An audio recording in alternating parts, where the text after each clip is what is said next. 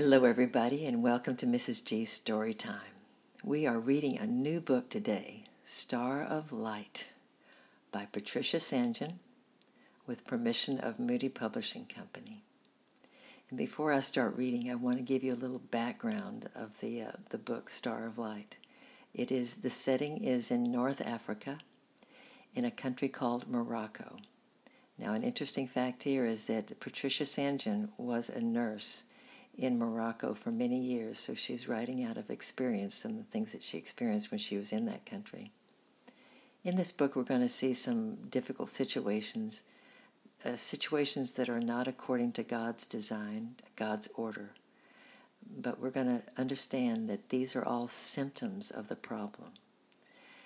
And even in the world that we're living today, all the problems that we're seeing, they're symptoms of the problem. The problem is the heart of man. But Jesus Christ, God born in the flesh, came to this earth for a purpose, and that purpose was to to go to be crucified, to take our sins upon him, to pay the debt that we owe to the Lord God Father. And that he rose again. And if we believe and trust in the Lord Jesus Christ as our Savior, we will be with him forever. So we that does not take away the problems that we're living in right now but we look for the eternal things, the eternal life that we have when we will be with the Lord Jesus Christ in heaven with Him one day. And that's what we look for. So, with that in mind, let's read chapter 1 Kinza. A little girl came running down the side of the mountain one midday in spring. Pulling her cotton dress up around her knees, she skipped as lightly as a lamb on her bare brown feet, leaping over the bright orange marigolds that shone up at her. Baby goats jumped among the wildflowers and the storks had begun to build their nest on the tops of the thatched houses. Rama was seven years old. She was small because she'd never had enough to eat. Her stepfather and his elder wife didn't like her and sometimes beat her. Her clothes were very ragged and she had to work very hard. But today she was going to have a treat. Nothing could spoil her happiness.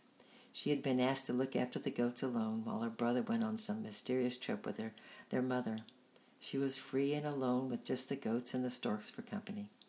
Two whole hours to play in the sunshine with the goat kids, with no one to shout at her or make her grind the millstone or carry heavy buckets of water. She spotted Amin, Amin, her brother, rounding up a couple of mischievous black kids. We're talking about goats here, baby goats, who were trying to get into a patch of young wheat. Spring was making them feel excited and they were jumping about all over the place. Haman joined in with them and then Rama too with her small, smooth, dark hair blowing about her face, her black eyes shining brightly.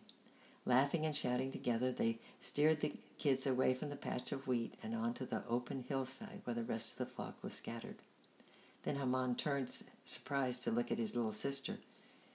He had not often seen her so happy and carefree, for country girls were taught to behave themselves properly. What have you come for? he asked. To look after the goats. Mother wants you. Why? I don't know. She wants you to, to go someplace. She's been crying and looking at little sister. I think perhaps little sister is ill. Her sparkling eyes looked sad as she remembered her mother's tears, for she loved her mother. Only the sunshine and freedom had made her forget all about them. All right, said Haman, and I'll take good care of the goats. Here's a stick for you. He turned away and climbed the valley because between the two green arms of mountains. He walked fast because he did not want to keep his mother waiting. But he did not skip and look about as Rama had done, for his mind was full of questions. Why did his mother look so worried and fear, full of fear these days?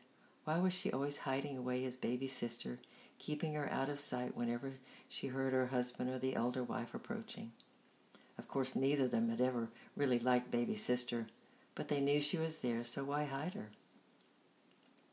Mother se- even seemed afraid of Haman and Rama playing with the baby nowadays.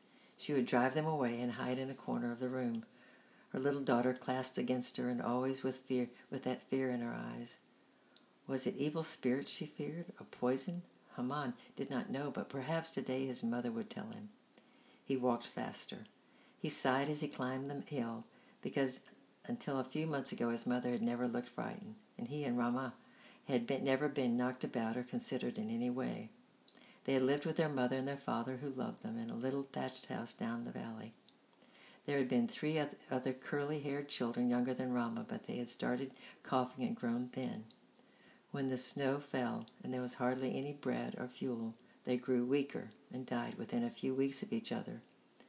Their little bodies were buried in the eastern slope of the mountain facing the sunshine, and marigolds and daisies grew on their graves.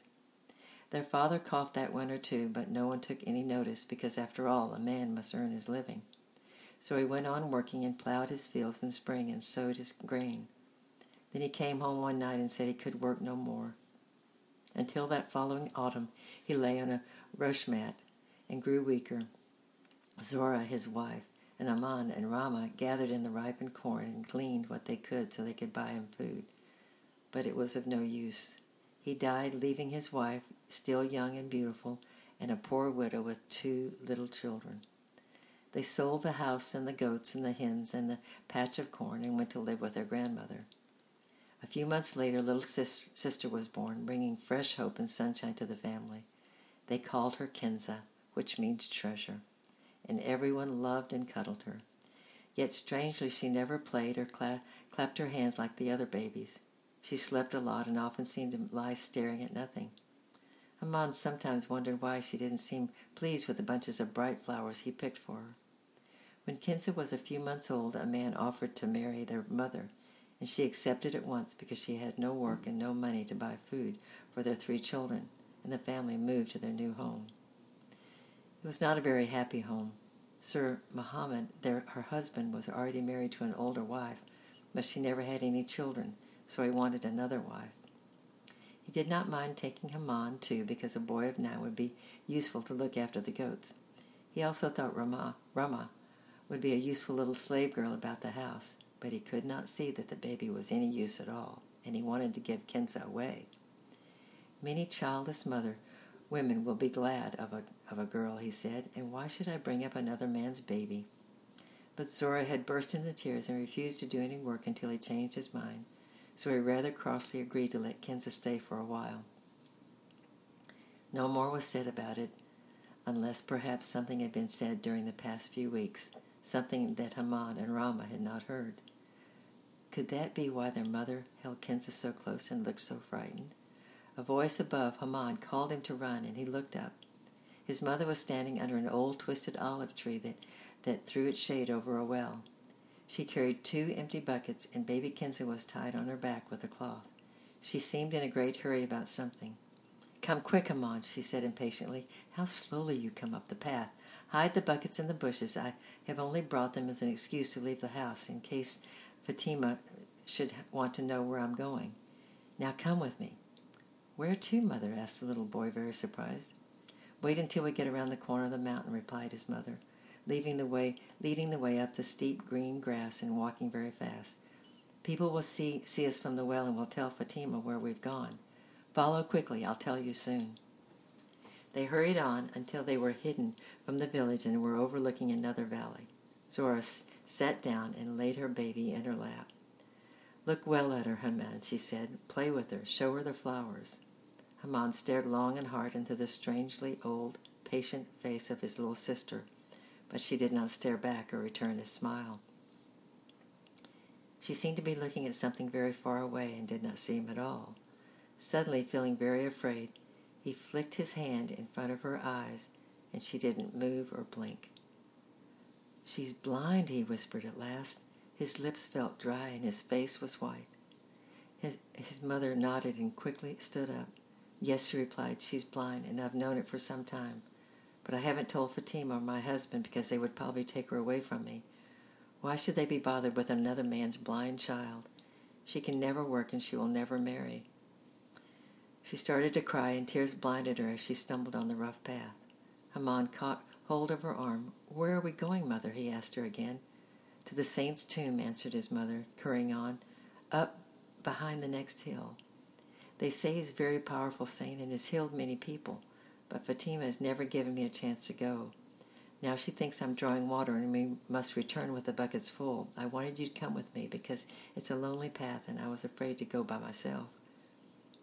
They climbed silently to a small cave that had been hollowed out of the rock. There was a bush outside with many dirty, rolled up pieces of paper tied to its branches.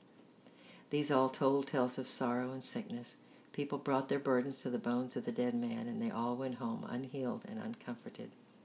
They laid Kins at the mouth of the cave, and then Zora lifted her, herself up again, calling on the name of a God whom she didn't know, and the Prophet Muhammad. It was her last hope. As she prayed, a cloud passed over the sun, and a cool shadow fell on the baby. Kinza shivered and began to cry and reached out for her mother's arms.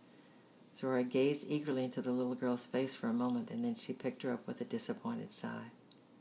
God had not listened, for Kenza was still blind. Hammond and his mother almost ran down the hill. They were late, and the sun was already setting behind the mountains. The storks flew past with a rattling cry, black against the sky. Hammond was angry and bitterly disappointed. What good, what was the good of it? Kinza would never see. God, not, God did not seem to care, and the dead saint would do nothing to help. Perhaps he wasn't interested in a baby girls. They reached the well in silence, and Haman drew the water for his mother, gave her the buckets, and then dashed off down the valley to, collect Rama and the goats. He had met them halfway up the hill, for Rama was afraid of the evening shadows and had, had wanted to get home. She held her brother's hand, and the goats, who also wanted to go home, huddled against their legs. Where did you go? asked Rama. To the saint's tomb, answered Haman. Rama, our little sister is blind. Her eyes see nothing but darkness. That's why mother hides her away. She does not want Fatima and Sir Muhammad to know. Rama stood still, horrified. Blind, she said, echoed. And the saint? Couldn't he, couldn't he help her? Haman shook his head. I don't think that saint is much good, he said rather boldly. Mother went there before when father coughed, but nothing happened, and father died. It is the will of God, said Rama, and shrugged her shoulders. then, clinging close together because night was falling, they climbed the hill, and the goat's eyes gleamed like green lanterns in the dark. I hate the dark, whispered Rama with a little shiver. Hammond stared up into the deep blue sky. I love the stars, he said. And tomorrow we'll have chapter two, The Secret Revealed. I love you. I'm praying for you, and we'll see you tomorrow. Bye bye.